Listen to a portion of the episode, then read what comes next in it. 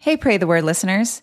Secret Church 24 is happening April 19th, and we don't want you to miss it. Come be a part of our six hour deep dive into studying the book of Ruth and praying for the persecuted church around the world. Register at the best rate today by visiting radical.net slash Ruth. Pray the Word with David Platt is a resource from radical.net. Esther chapter 1, verse 12. But Queen Vashti refused to come at the king's command, delivered by the eunuchs. At this, the king became enraged, and his anger burned within him. And thus the first domino falls in the book of Esther. Without going into all the details about the context here and what's to come in the book of Esther from here, this moment eventually leads to Esther becoming queen which eventually leads to the salvation and deliverance of God's people from decreed annihilation by the king. And it all starts with something where Esther's not even involved.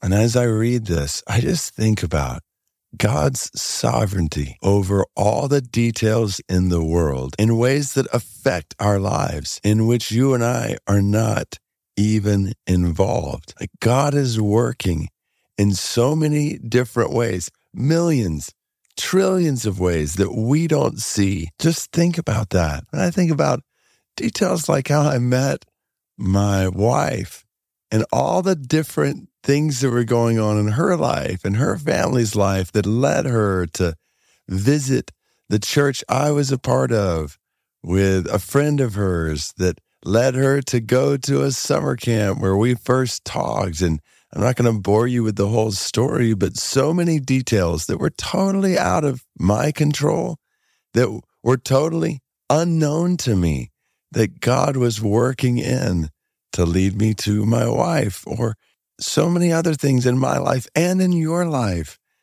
And so today, I just want to encourage you to trust God with the details, not just of your life, but with the details of the world, to trust that even when we don't understand, even when we don't see, even when we have questions about what we do see happening in our life or in others' lives or in the world, we can trust that an all sovereign, all wise, good, loving, gracious, merciful, just, faithful God is in control.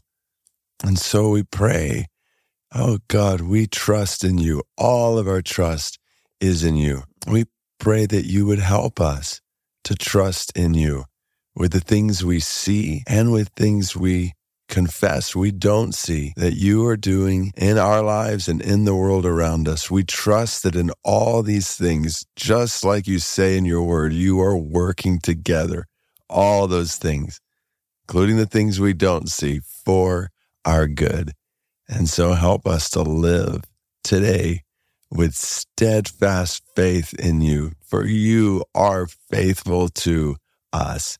We praise you for how in Esther, you are writing a story that only you could script.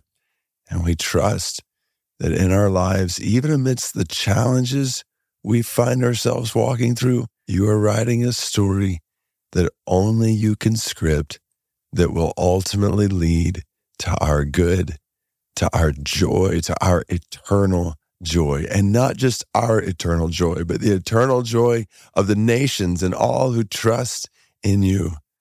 God, we pray today specifically for the Jat Sidhu people of India, half a million of them from Sikh traditions, no known followers of Jesus. Oh God, work the details around the Jat Sidhu people. Work details today. Start the dominoes rolling. If they're not what we trust they already are, started in some different ways to send followers of yours, your children, to the Jat Sidhu to share the gospel with them that they might experience your salvation. God, we pray for that. Work all things together for the good of Jat Sidhu, men and women who you have died, Lord Jesus, to pay the price for their sins. God, we pray that you'd work for their good as we trust that you are working all things together for our good. We pray all of this because of your sovereignty and your wisdom and your power and your love on display in your word in places like Esther chapter 1 verse 12. And one more thing, God, knowing that this is a pagan king that you are working in in Esther 112. We just say as we look at the headlines around us in the world, we trust in you. With the details of everything going on in the world, we are not afraid.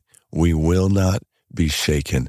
We know that you hold the leaders of the world in the palm of your hands. And we praise you, Lord Jesus, as the King over all of them. And we pray all of this in your name. Amen.